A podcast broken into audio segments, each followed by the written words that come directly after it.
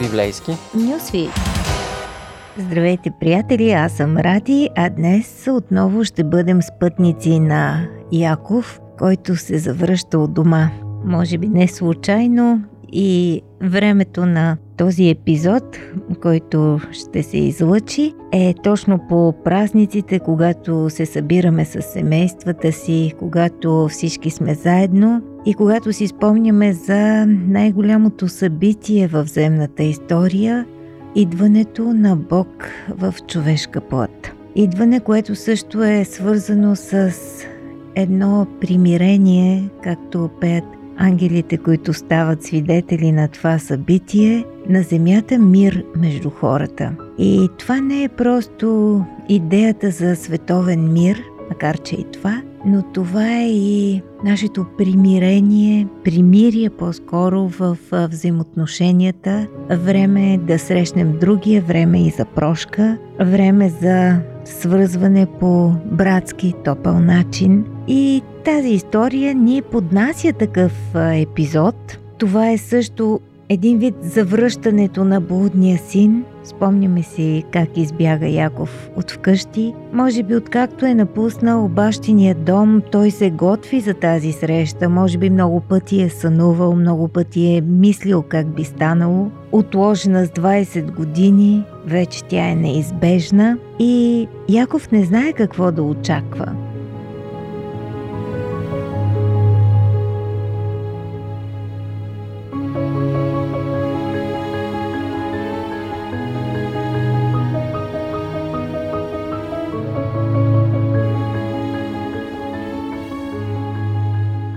Всъщност, ако се замислите, приятели, бандитските саги се крепят на две неща – дълга памет и нови възможности. Исав не е забравил как е поступил Яков с него и сега има нов шанс за отмъщение. Освен това, той е забогатял, има явно своя армия, разпрострял се е на твърде голяма територия, за да бъде заобиколен. Дали гневът му се е разредил или се е нагнетил, Яков няма как да знае, затова праща делегация. Предайте на моя господар, така говори твоят роб Яков. Това не са просто комплименти, нито етикета на унези хора. Това е по-скоро една доста премерено вежлива реч на човек, който се опитва да а, опипа почвата, как е настроен Исав за евентуална среща. Посланниците носят опасно инфо. Исав идва към теб и с него са 400 души. Това си е живата угроза.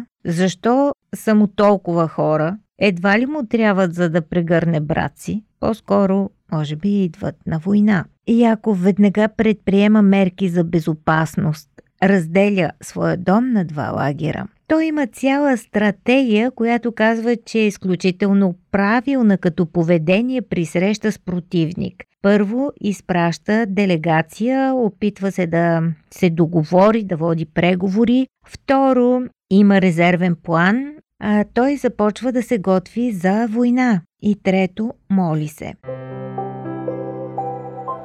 Какво се случва преди срещата? Яков е разработил стратегия за поднасяне на подаръци и те са цяло състояние. Овце, кози, камили на стада. Седем стада. И те трябва да пристигат през целия ден на интервали. Като всеки пастир трябва да казва кодовите думи. Това е подарък от Яков и той идва след нас. Подаръци за умилостивение.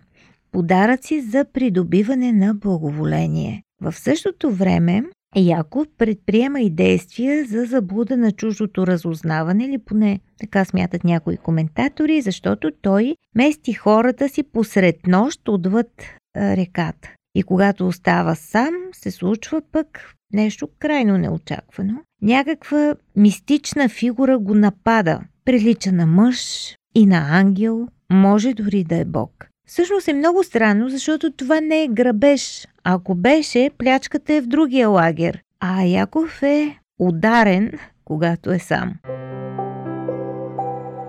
Кой извършва това бандитско нападение на оплашения човек?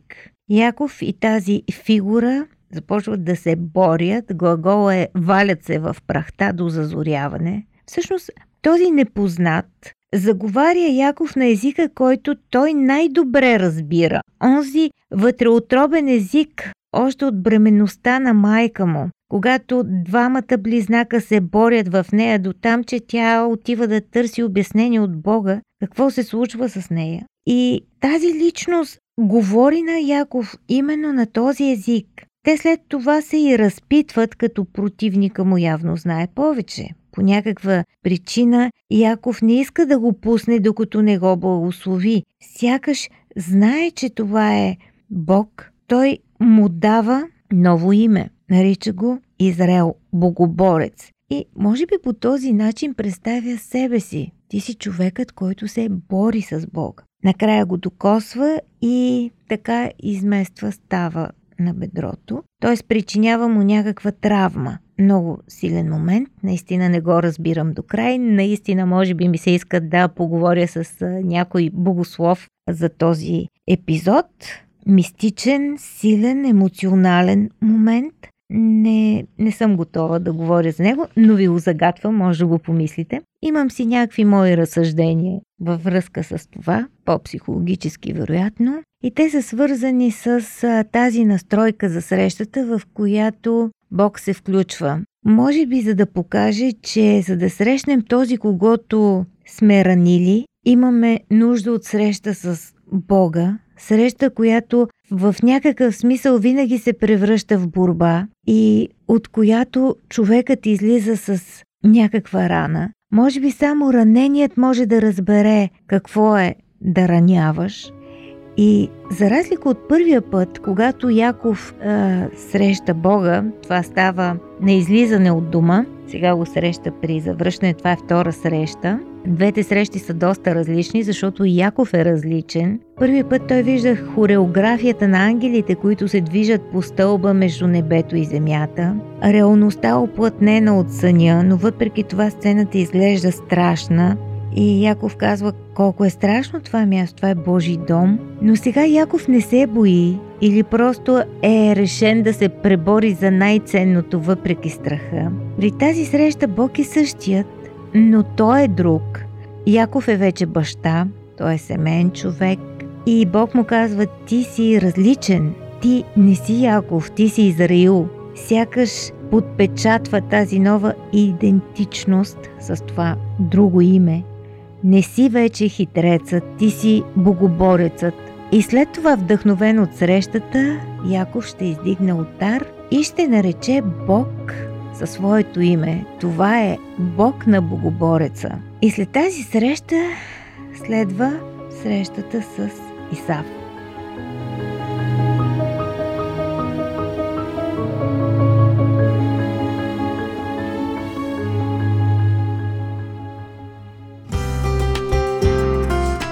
Пантофи. Предаване за семейството на Радио 316.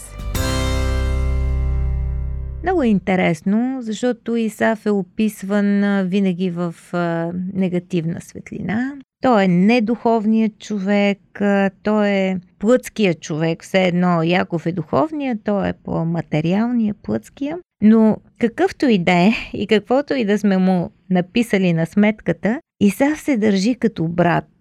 Може би толкова наранен от това, което му причини Яков, много пъти си е мислил как ще го убие, само да го види. Но ето какво се случва, когато срещата става реалност. Като подихна Яков очи, видя, че идеше Исав и с него 400 мъже. Виждаме този епизод през очите на Яков. И той раздели децата си на Лия и Рахил и на двете слугини. И слугините и децата служи отпред, Лия и децата след тях, а Рахил и Йосиф най-озад. Разделя дома си по, по силата на любовта към тях. И сам той замина пред тях и поклони се до земята седем пъти, докато стигна при брат си. Исав се затича да го посрещне, прегърна го, падна на врата му и го целуна. И те заплакаха. Всъщност, истински може да ни нарани само този, когато обичаме. И Яков пръв ранява с мошенничество за наследство своя брат. Става въпрос за духовното наследство на дядо им Аврам. По това време той винаги е страдал, че няма късмета на брат си да се роди пръв, за да има неговото, унази метафизична идея за първородството, божественото благословение за наследник, който ще играе главна роля в спасението на човечеството. Но всъщност Яков тогава краде благословение, което си е предназначено за буйния му брат. Благословение за процъфтяване и за власт. Нещо, което подхожда на самия Исав. Яков получава своето от Бога и нима му е нужно друго. Сигурно е изстрадал греха си. Това са 20 години, достатъчно време да мисли какво се е случило, какво е направил. И сега той се опитва очевидно да поправи грешката. Затова са тези големи подаръци. Даже Исав не иска да ги приеме. Не ми трябва, аз имам достатъчно. Вземи си своето. Затова му се кланя той, жените и децата му. Седем пъти отдалеч Яков му се кланя. Спомняте си, че благословението беше именно за просперитет, за процъфтяване и за власт. И явно със всеки негов ход, той е така проектиран, че да предаде посланието. Връщам ти благословението. Връщам ти това, което ти откраднах. Исав има достатъчно. Това, което му предлага Яков е цяло състояние, не му е нужно. Това не е просто бастун с ребърна дръжка, някаква тояга такава инкрустирана или а, харански лък.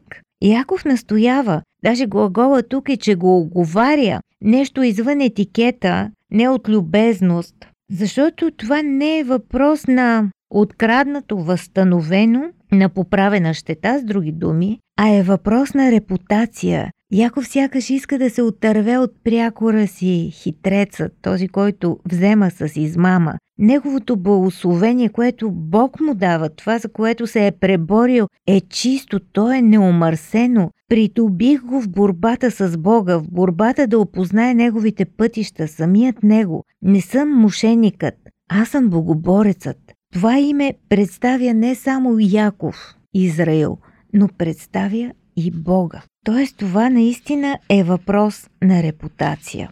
Затова Яков настоява. Той няма нужда да присвоява чуждото, защото, както и се моли в молитвата си, Бог му е дал толкова милости, за които той самият е малък. Бог го е благословил, той му се е явил лично и нищо не може да замени тази интимност, тази среща.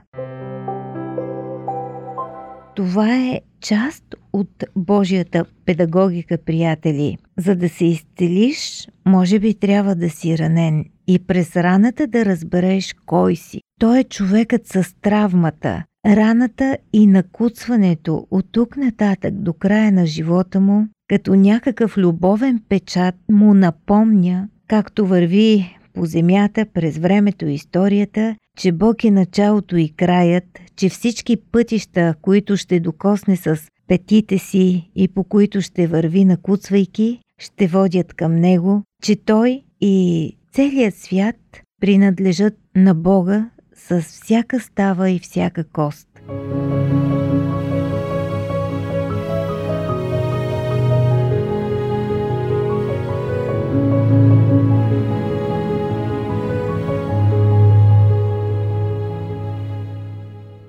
И това, което всъщност Бог иска да предотврати с тази среща, е страхът от другия. Неговата цел е примирието, срещата, в която братя си прощават и продължават да живеят в разбирателство. Грехът е простен, раните започват да заздравяват.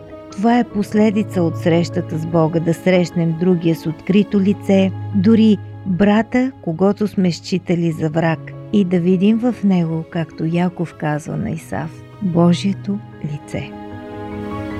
thank you